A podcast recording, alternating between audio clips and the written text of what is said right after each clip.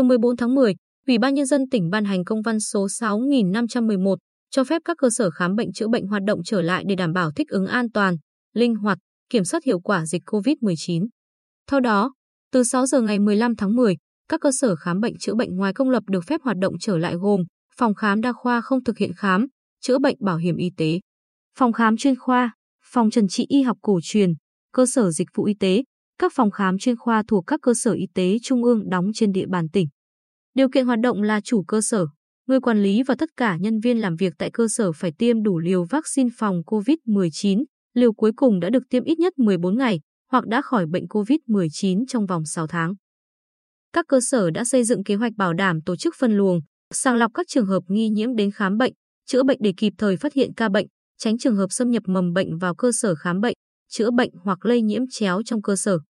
Bên cạnh đó, định kỳ, các cơ sở khám bệnh chữa bệnh phải thực hiện đánh giá phòng khám an toàn phòng chống dịch cô vít mười chín theo quy định tại quyết định số bốn nghìn chín trăm chín mươi chín ngày một tháng mười hai năm hai nghìn không trăm hai mươi của Bộ Y tế.